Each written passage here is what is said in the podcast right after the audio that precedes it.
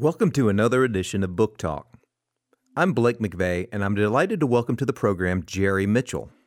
Jerry worked for more than 30 years as an investigative reporter for the newspaper The Clarion Ledger in Jackson, Mississippi. His stories helped put four Klansmen and a serial killer behind bars. Mitchell is the winner of multiple national awards, including a MacArthur Genius Grant, and has been a Pulitzer Prize finalist. Last year, he left the Clarion Ledger to found the Mississippi Center for Investigative Reporting to train a new generation of investigative reporters. Today, we'll hear about his new book, Race Against Time, which is published by Simon and Schuster. Welcome to the show, Jerry. It's good to be with you. Your latest work begins with you volunteering to cover what was apparently seen as a low priority story concerning a movie premiere from what appears to have been a simple kind of a local interest angle. Well, it was actually a voluntary assignment. You know, the editor held up the movie tickets and said, "Who wants to go cover this?" And uh, you know, basically, I'll go cover it. You know, and it seemed like a break from the courts, and so I went to cover it and had no idea it would kind of change the trajectory of my life. Tell us what that movie was and why it became important.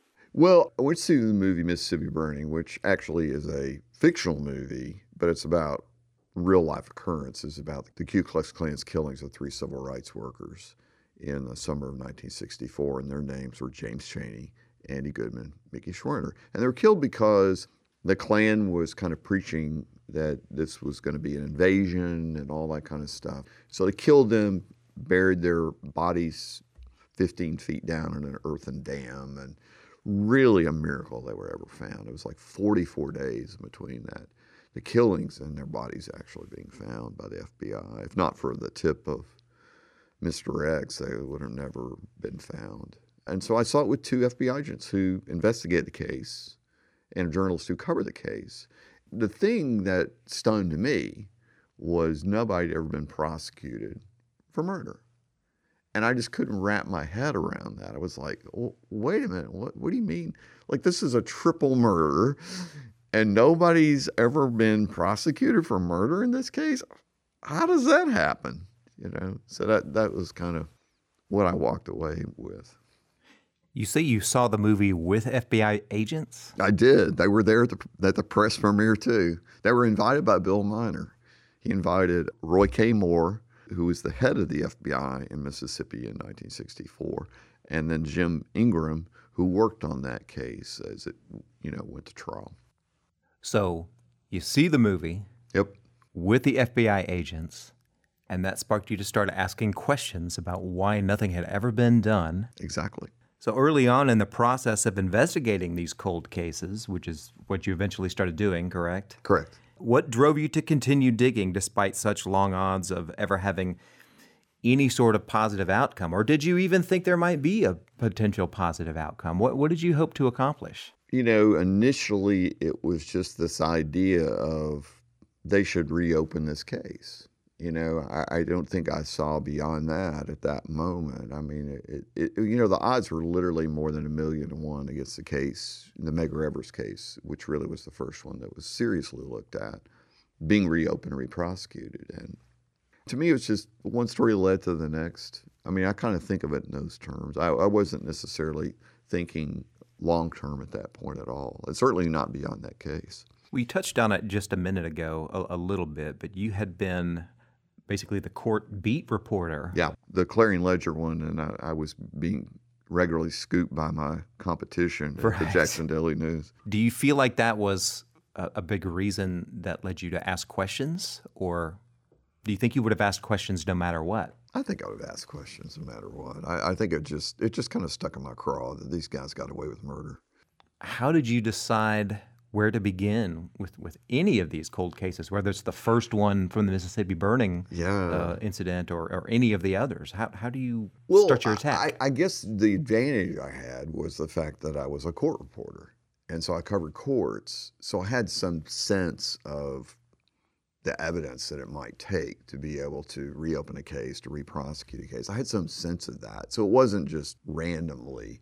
And the first thing you do in a criminal case is you see what what do the investigative files, what do the police files show.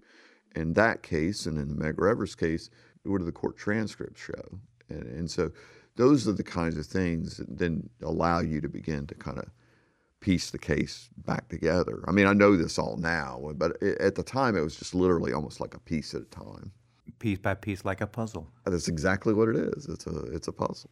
It seems like one of the most key pieces of the puzzle was uh, cooperation from victims' families. Could you have achieved Absolutely. any measure of success without their cooperation? No, not at all. Well, for example, if they'd been opposed to it, if they had not wanted justice for their families or said, understandably, you know, this is too painful to us. We've already been through enough. We don't want to go through this again. They could have said that. Myrlie Evers said, widow Meg Evers said, no, I, after she read my story, she said, this case ought to be prosecuted. It did take some convincing, though, right? I mean, you, you had to prove to people that you were trustworthy. Yes. Well, yes, you're talking about from that perspective. Yes, absolutely. I'm a white guy, you know. if you can't tell that uh, From the air, South. from the South, and I've Yeah, got the accent. you might be. Yeah, and uh, so yeah, I, I I I I have all those kind of boxes, and so I, they certainly could have mistrusted me, and but I think over time they trusted me, and then once I kind of had done one case, and I kind of had the reputation for doing those cases, and and then the family started contacting me. Actually, started working in reverse. So, for this particular book, why were these cases chosen? Well, they were the four major cases that I worked on. I mean, I worked on a number of other cases, in fact, far more than four other ones, but these are really the ones that I would kind of dedicated a tremendous amount of time to. The book spanned 16 years. You know, it was kind of the limit. I mean, four cases ended up being kind of the limit as well. My original plan was to have this about 100 page epilogue that I was going to try to stuff all the other cases in some form in there. And my editor wisely said, I don't think so. Do you have any plans to write or publish anything about any of your other? I'll see what my publisher says. You know, obviously, it probably depends on what happens with this book. If, you know, we sell a few dozen copies, they might not be so inclined to ask that. So there's no one or maybe two that you feel a little bit regretful that maybe they didn't make the cut this particular time around? oh, yeah, I, I, wish there were several that I wanted to talk about. The Emmett Till case, of course, which I've written extensively about. The Clyde Kennard case, which people don't know. But now someone I know is writing a book about that, which I'm very grateful. I'm happy to cooperate with them about it. So let's talk a little bit about you actually interviewing people during this 16 year span. That's right. What are the rules of engagement when you're talking to someone who not only appears to be lying repeatedly Of course. and, and pretty unashamedly, but also is likely antagonistic, if not potentially violent toward you? Yeah, true, true. Back in those days, you can't tell now because I'm I'm old now, but I looked like Opie. You know what I mean? I kind of had that Opie look, and so I think I just looked harmless, and I was had the accent. I mean, I took some of these Klan guys out to eat barbecue and catfish and mm-hmm. and all those things. I'm a big believer in that. I, I think you want to get people relaxed. You want to get them comfortable and you know maybe you go interview them in their home and where wherever you can kind of get them to be comfortable. Like I said, it's kind of the opposite of Mike Wallace. Instead of coming in with guns blazing, you know, I'm gonna get you, you know, and, and looking for a got you moment. It's amazing eh, what happens when you do the opposite. When you say, I, I want to hear your story. And it's so fascinating because so often everybody wants to tell their story, whether they're a Klansman or whoever it is, especially as people get toward the end of their life. They want to tell their story. And I'm happy to listen. And I'm sincere in that. I really want to know, you know, if nothing else, what made them racist. As you went through and you were able to get through to a lot of these people that, I mean, literally were, were dangerous, Right. it would seem to me that the Klan would have some sort of secrecy pact. Correct. and that it, it surprised me that you were not really uh, on any significant level kind of blackballed by Right. you know the brotherhood or whatever they want to call themselves Well, you know, and it is weird. I don't know. It's like this was pre internet. So it's almost like they didn't put two and two together. I know Ray Killen, who was basically the guy who orchestrated the killing of the three civil rights workers, said to me at one point, there's some guy in Jackson just keeps stirring things up and stirring things up and stirring things up. And I just didn't have the heart to tell him it was me. well, I, I, was struck by one thing in particular that he said. Uh, I, I, believe it was your first phone conversation with Edgar Ray Killen. He told you this is a quote from him from the book I don't believe in murder, I believe in self defense. Yeah. What do you think he meant by that? Well, it's justifying the killing, I thought. And Bowers made a very similar remark in his long interview that I was able to get a copy of, you know, mm-hmm. said something along the lines of, you know, is it okay to kill someone? Well, yes, if you're trying to protect your way of life, essentially, was what he was saying. So your culture, your way of life. So these guys justify these things. To me, that's the interesting part of it. How do they get around that? You know, they claim to be Christians, but obviously, if they really believe that, there's something and the scripture says, Thou shalt not kill, right? you know, so how do you work around that? Well, if you believe it's self defense, then you're justified. You're okay. You know, that's okay. That's not a problem. So he would say he's defending his race against the defending his country, of, you know, and not even his race. He'd say he's defending Mississippi. He's defending, you know, the culture. Culture, yeah, absolutely. White race, and I mean Beckwith would would have said white race, absolutely. So there are multiple instances in it seems like all of your stories of former Klansmen testifying against their old mates under oath. Why do you think someone would go so far as to join the Klan, right. get involved in some sort of targeted violence or other such activities, and then just change his mind? How do you go so far and then change your mind?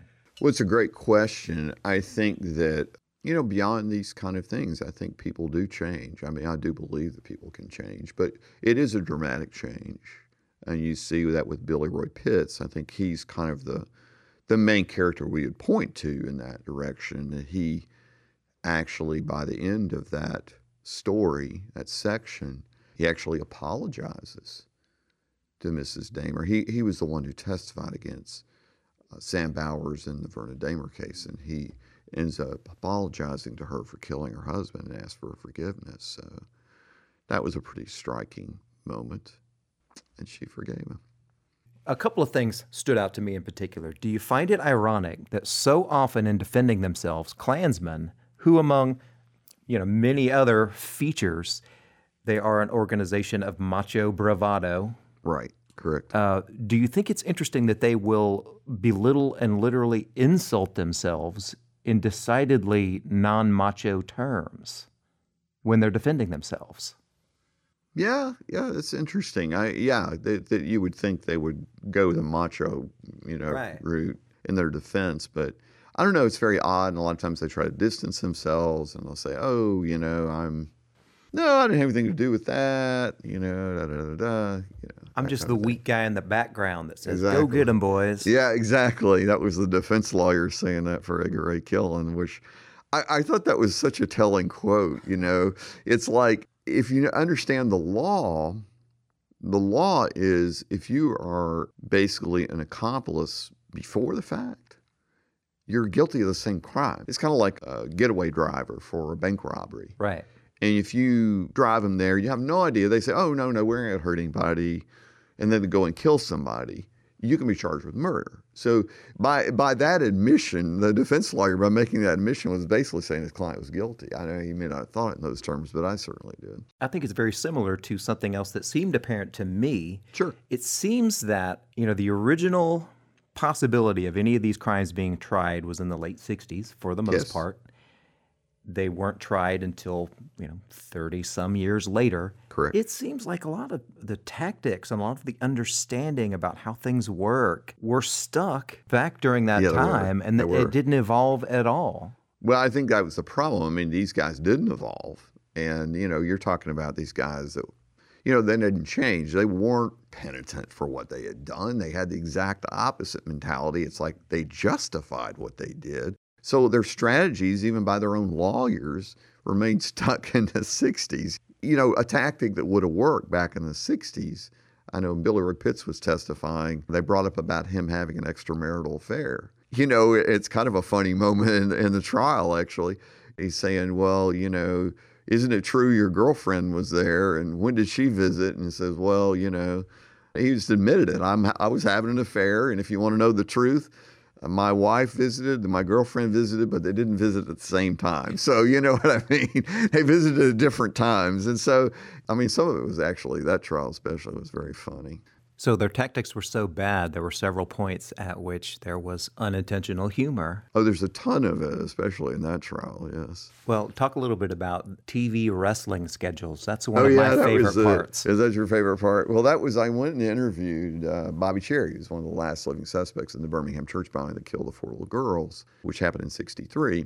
And so I went and interviewed him. I knew very little about the case. I did talk to the FBI agents before I went over, and Doug Jones just to get some kind of semblance of the case. And so I went over and took him and his wife out for barbecue because, you know, that's what you take Klansmen out for, I guess. But so we sat and talked, and he's like, I didn't have anything to do with that church bombing. I got home by quarter to 10 because I had to get home and watch wrestling. And he pulled out this sworn statement. The woman swore that they were watching wrestling that night. So I got back to the newspaper the next day and talked to our librarian Susan Garcia and said, Susan, just check with the Birmingham News and see what was on TV that night. And Susan came back to me the next day and said, there was no wrestling.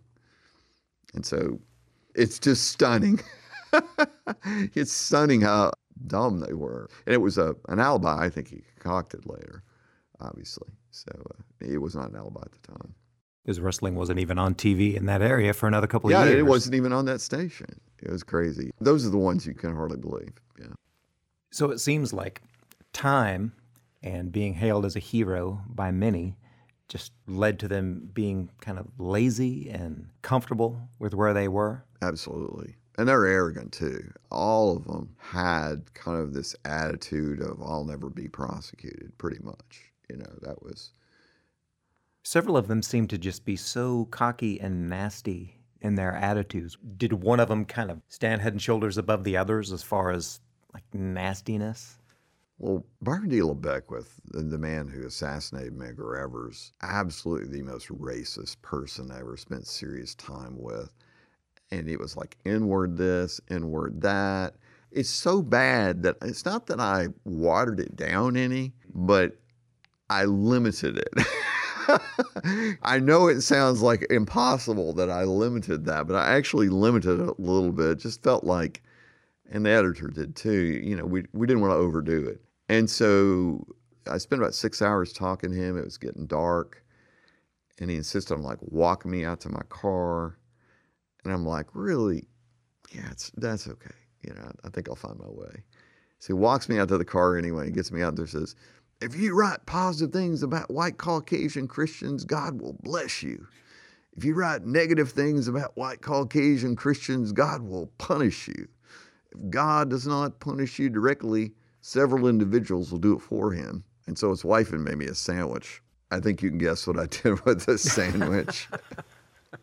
so that brings up a good point. How have you done this work for so long and avoided actual personal injury? God's been watching out for me. What can I say? Yeah, it's amazing. I mean, my my wife at the time was very concerned, and actually said the words to me when I told her. She was eight months pregnant at the time in her defense. And Catherine was already four at that point. And so she was convinced I was going to be killed, you know, that Beckwith knew I was the one that got the case reopened. And I was saying, no, he doesn't know. How do you know? And then finally she said, you know, if you go, I'll never forgive you. I'm like, wow. What's the response on that one? I didn't have one really, but I thought about Medgar Evers and and you know knew what he had done. And Myrlie Evers had told me that story many times of that they kind of finally came to you know understanding or whatever. She understood that he could be killed, and he did too. So I went. So it, it sounds like part of your motivation was to honor the sacrifices of the men who had been murdered in all these various cases. Well, they were far braver than me what they did. Uh, and that's what I, I love about the book. I mean, obviously I wrote it, but I just mean these stories of courage by those that were killed, the families who persevered for justice, the authorities who made justice possible and, and the juries as well. It's an amazing, I think it's an amazing story, I really do. And that's why I wanted to write the book. I'm glad you did. It shines a light on both the good and the bad yeah, in does. these situations, uh, necessarily so. And the other thing I think that's important is even though they're Klansmen, and you know, it's very easy to pick them as kind of these one-dimensional, cartoonish characters or caricatures. And I didn't want that. And so you see, for example, with Beckwith, who just seems so over the top, his wife walks in and he just dotes on her. And so I, I find that fascinating. I find that kind of juxtaposition of this horrible racism is coming out of his mouth, and then his wife walks in and he just dotes on her. That's fascinating to me. That's interesting to me in terms of character. I had similar thoughts when I was reading those sections. To like, oh yeah, this this is real people. It really pointed out how horrible the crimes were. But they could also be so tender and loving. Exactly. That's the way humans are, right? They're three dimensional, and I always say, and it's, uh, I don't mean it flippant at all, but I always say like, well, I'm, I'm sure Hitler was nice to his dogs or something. You know what I mean? I mean, you know, I, I mean, you know what I mean. I mean, I mean it jokingly, but what I mean is th- these are three dimensional people. So let's talk a little bit about the present and what you may have learned Absolutely. about what goes on these days. I would imagine you probably learned about current white supremacist groups. Yes, same philosophy still around. Well, would you consider the Klan still alive and well in any form in Mississippi today? Well, the Klan still exists. It's not in the same level that it was in the 60s. You know, in the 60s in Mississippi, there were thousands and thousands of Klansmen, and they had political power. I mean, governors, people running for governor wanted their support. I mean, you had that in Mississippi. Now it'd be political suicide, you know what I mean? You know, back in those days, it was good politically to be connected to the Klan, at least in certain circles. So I think that has changed. But what has not changed is that the white supremacy part of this equation, the philosophy, the belief, a lot of that's still around. Really, what we're talking about, we talk about hate, but really a lot of this is what I would call fear as well. The fear of losing our way of life, whatever that is, for change to come. Beyond the racism, I see a lot, you know, as we kind of would say this is racist or not racist or whatever.